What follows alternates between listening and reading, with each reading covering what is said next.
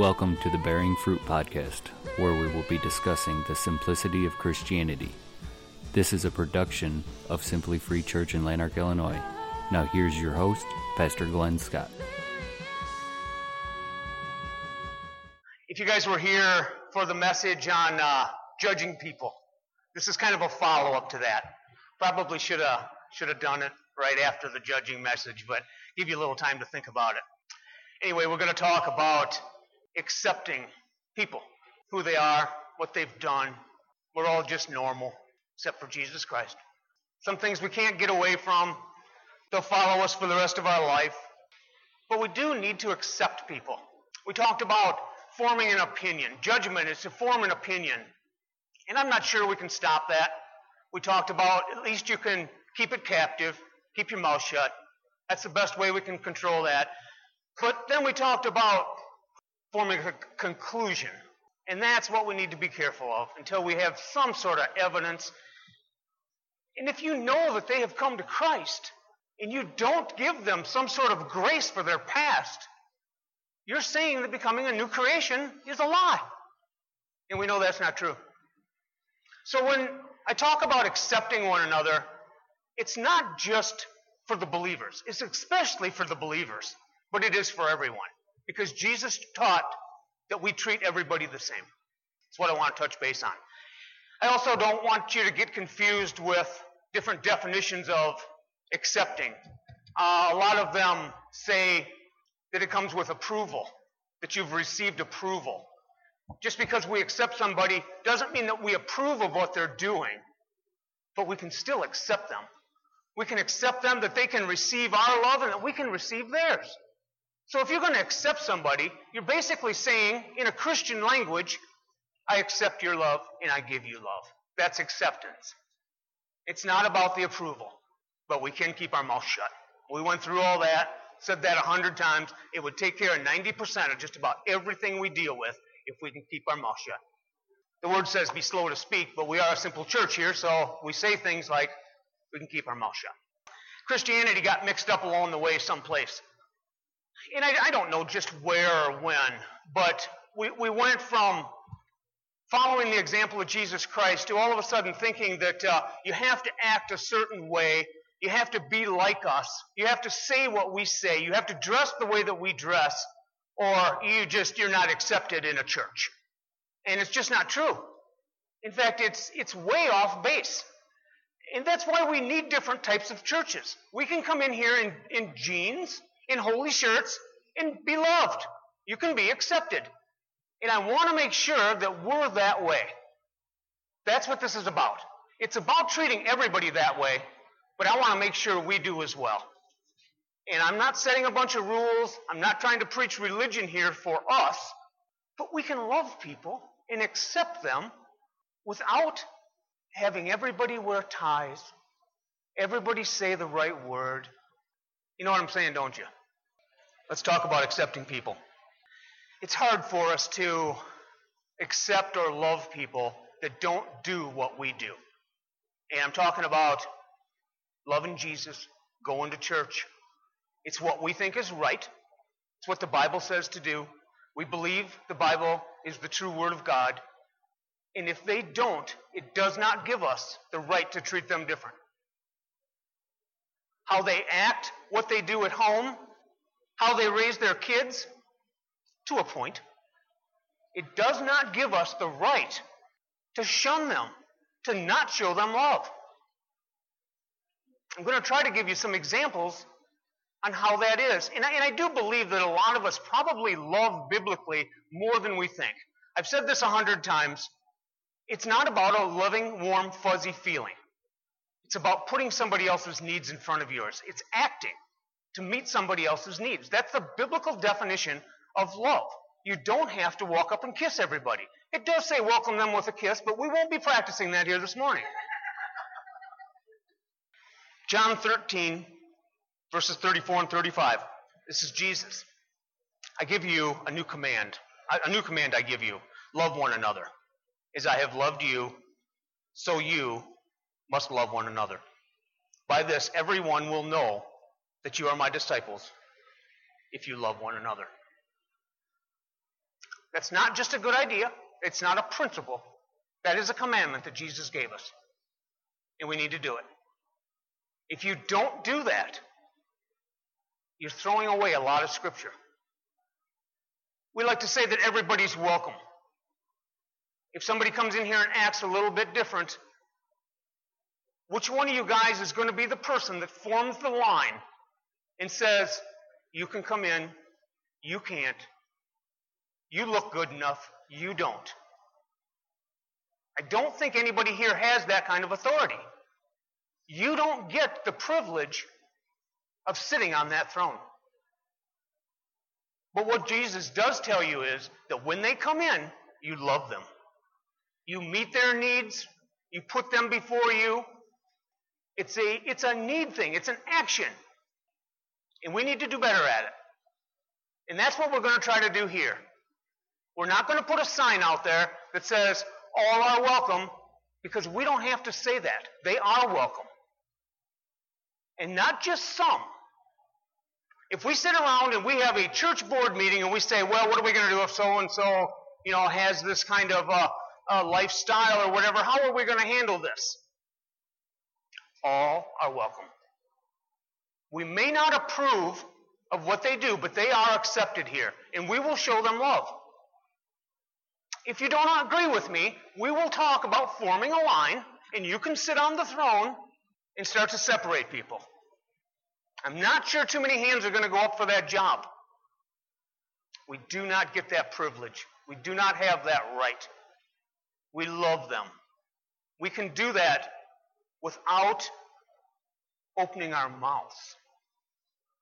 We can show them love. It's an action. You start to open your mouth and you start to say things you wished you hadn't. All are welcome. Period. If there's a problem, I'll discuss it with them, but they will be welcome. Galatians 5:13. You, my brothers and sisters, were called to be free. But do not use your freedom to indulge the flesh. Rather, serve one another humbly in love. Pretty hard to get away from that stuff. You can't just pick and choose which ones you want.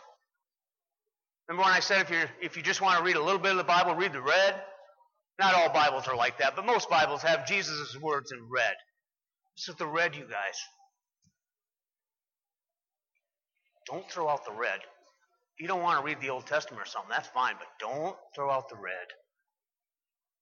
It's important stuff. If you only read the red, I would be happy. Open the Bible, see what it says, read the red. I got to tell you a little story I heard on the radio the other day.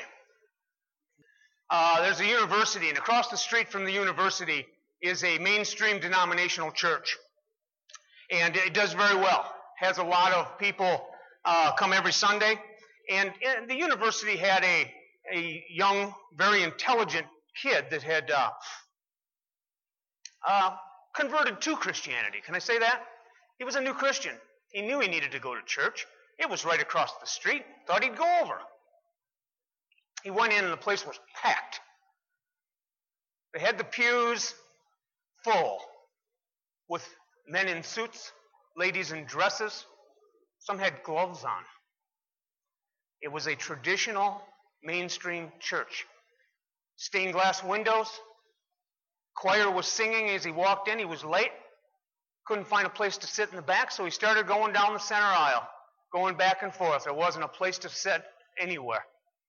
And of course, every eye was on him. He had ripped jeans, you know, flip flops, t shirt that says stuff happens. You, you know what I'm saying?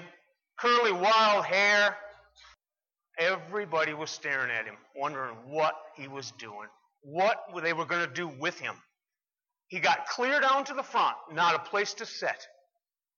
Every eye was on him. The choir was just wrapping up their song and they're kind of stretching it out to see what this kid's going to do. They don't know if he's trouble. They don't know if he's there to uh, protest what they're doing.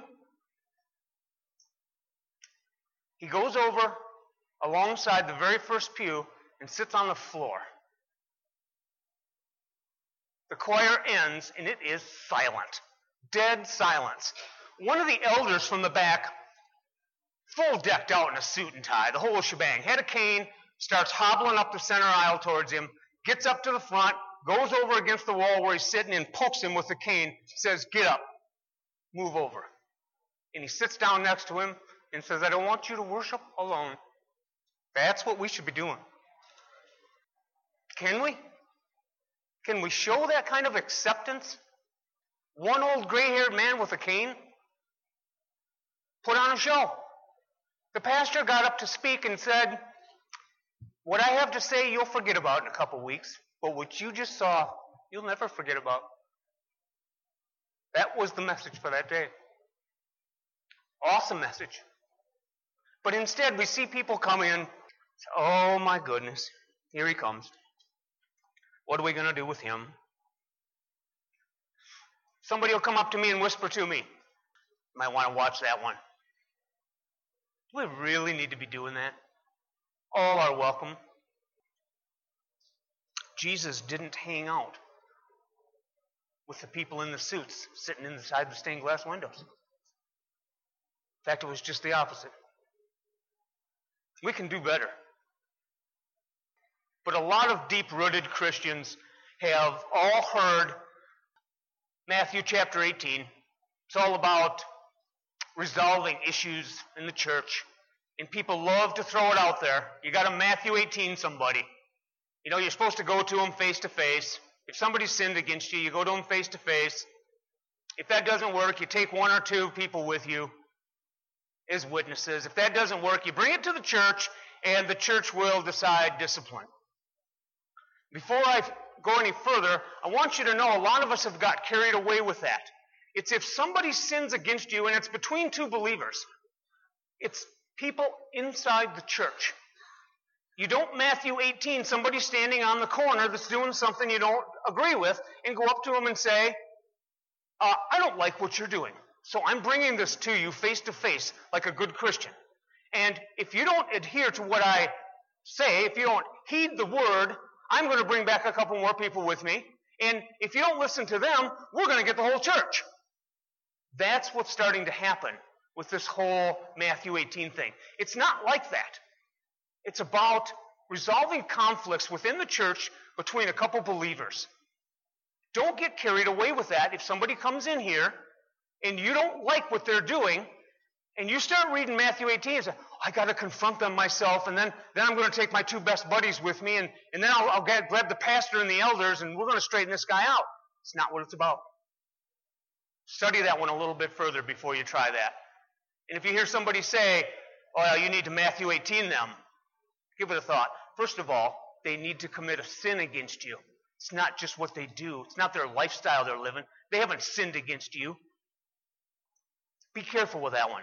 Anyway, it goes on to say that if they won't do what the church asks of them, you should treat them like the Gentiles and the taxpayers, tax collectors.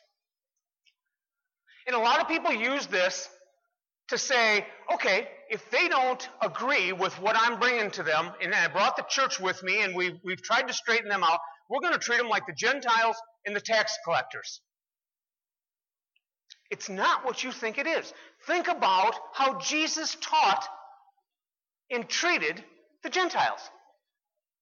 Think about how he treated the tax collectors. It's not telling you to shun them.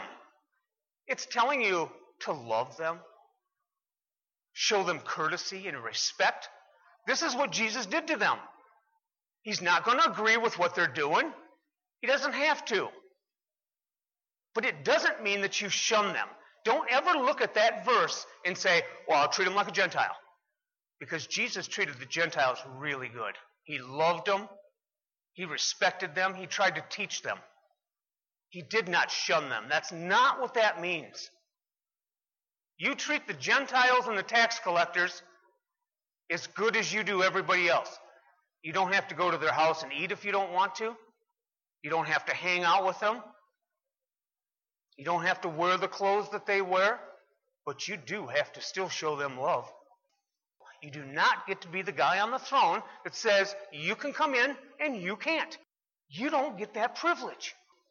When Mother the Mary of Jesus was pregnant, Biblical scholars think she was 13 to 14 years old. If a 13 or 14 year old pregnant girl walks in here, you better treat her like the mother of Jesus. Sarah was in her 90s. Moses was a murderer. David set up somebody to be murdered. You going to whisper to me if they walk through the doors? You're going to love this one. Isaiah went naked for three years. Well, the word would get around, wouldn't it? Here comes Isaiah. What are you going to do with him? Rahab was a prostitute. David was an adulterer. John the Baptist ate bugs.